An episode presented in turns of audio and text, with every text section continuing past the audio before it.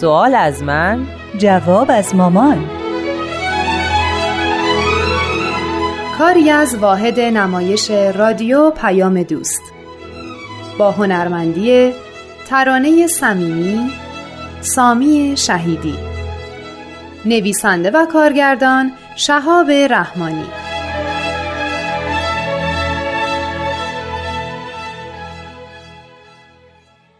مامان اگه کاری ندارین شروع کنیم کاری ندارم خیلی هم خوبه.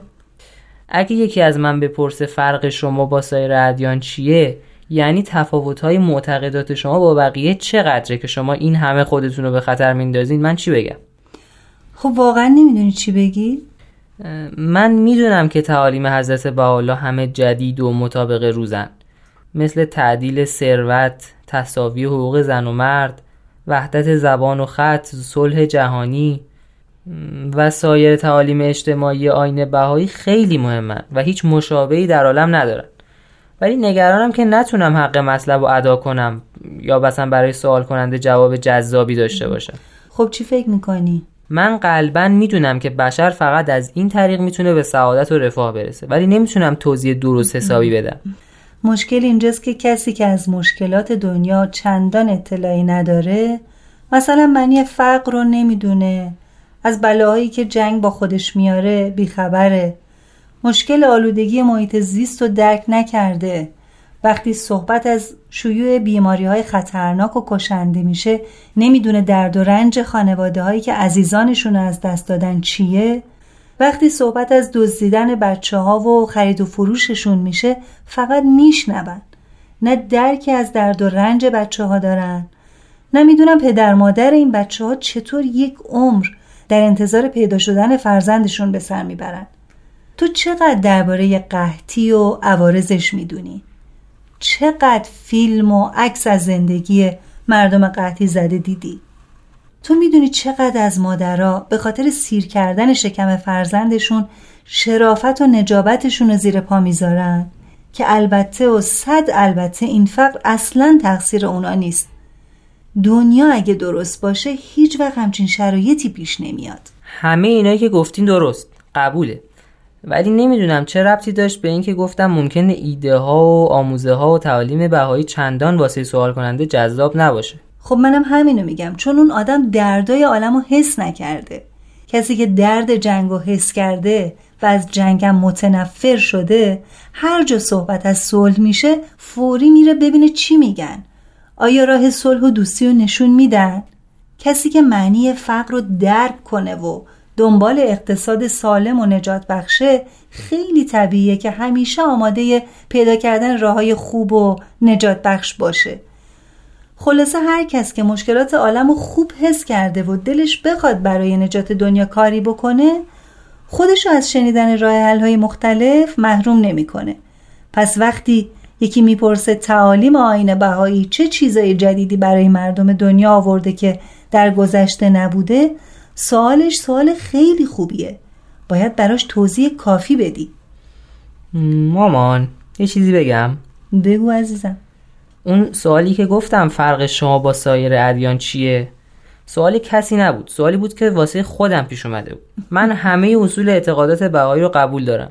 می‌دونم که درستن ولی منو شعله ور نمی‌کنن. خیلی ها اینقدر آتشین و عاشقانه صحبت می‌کنن که حاضرن جونشون رو هم در این راه بدن. ولی من فکر نمی کنم اینطوری باشم.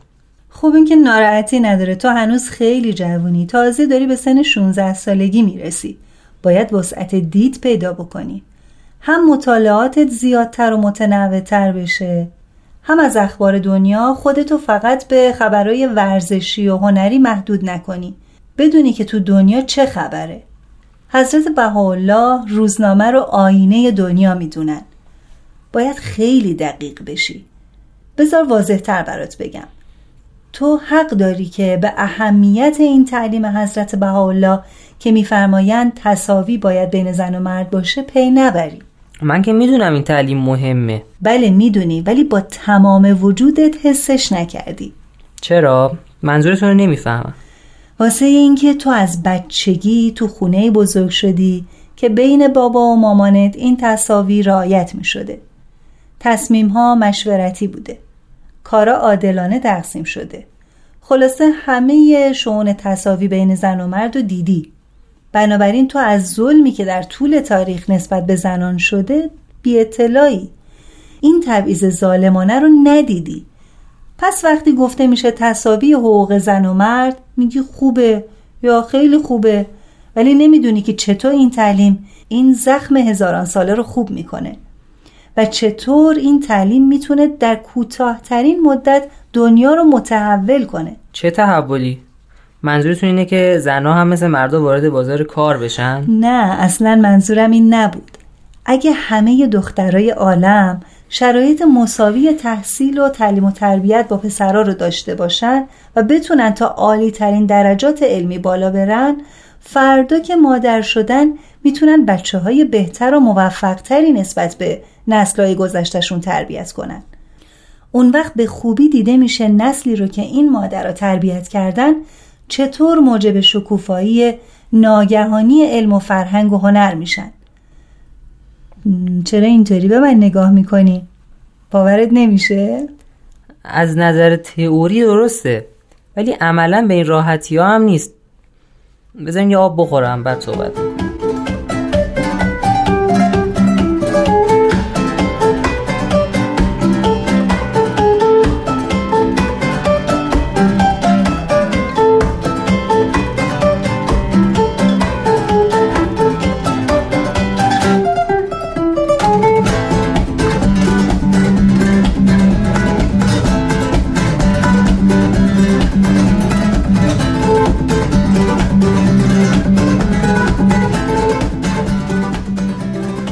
تحول دنیا به این راحتی ها نیست.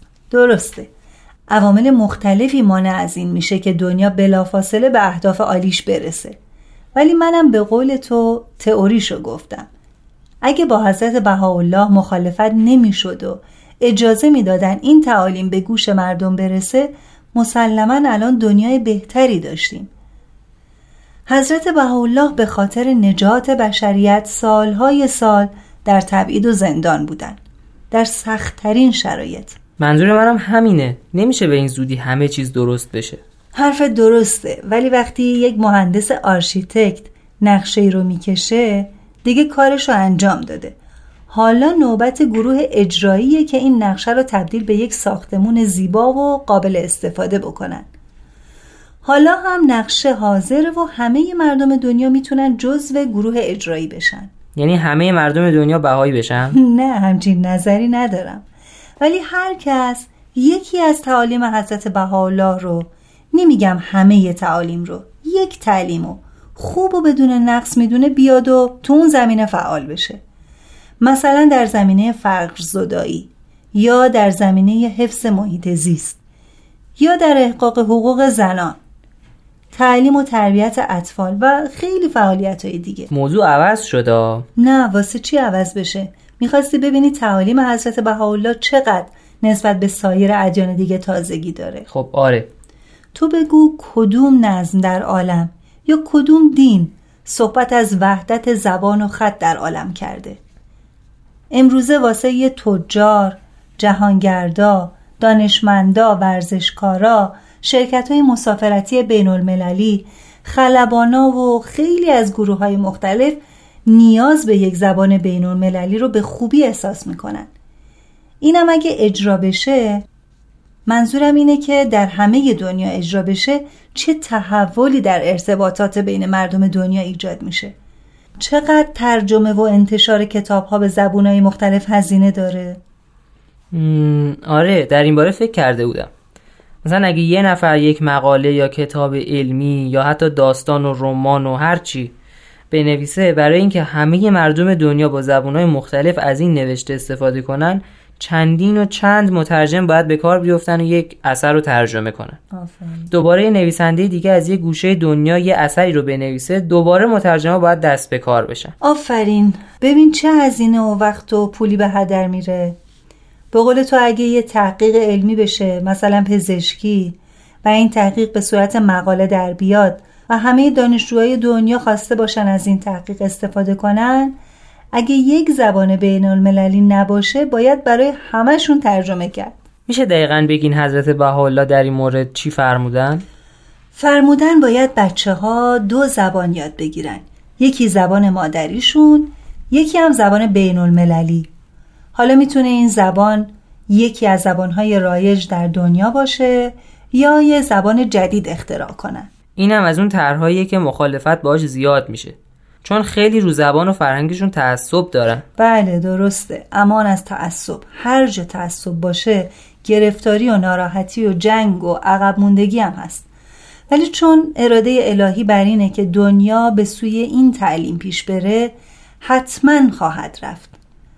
الان چون زبان انگلیسی قدرت اقتصادی و سیاسی داره مردم خب اجبارا دارن این زبان یاد می‌گیرن. من که دلم می‌خواست یه زبان اختراع بشه و خوبی های همه زبونا رو داشته باشه اشکالاتشون هم نداشته باشه. جالبه که برات بگم یه دانشمند لهستانی زبانی اختراع کرده که اسمشو گذاشت زبان اسپرانتو. یه چیزی شنیده بودم. یونسکو سال 1987 رو به مناسبت 100 سالگی زبان اسپرانتو سال زامنهوف نامگذاری کرد. زامنهوف؟ بله دکتر زامنهوف مخترع این زبان بود. باید زبان سختی باشه. اتفاقا نه خیلی یاد گرفتنش ساده است. یکی از چیزای جالب این زبان اینه که استثنا نداره. اوه چقدر جالب.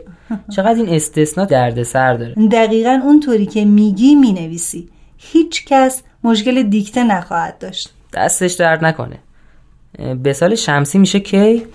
دقیقا سال 1266 شمسی یعنی 130 سال پیش.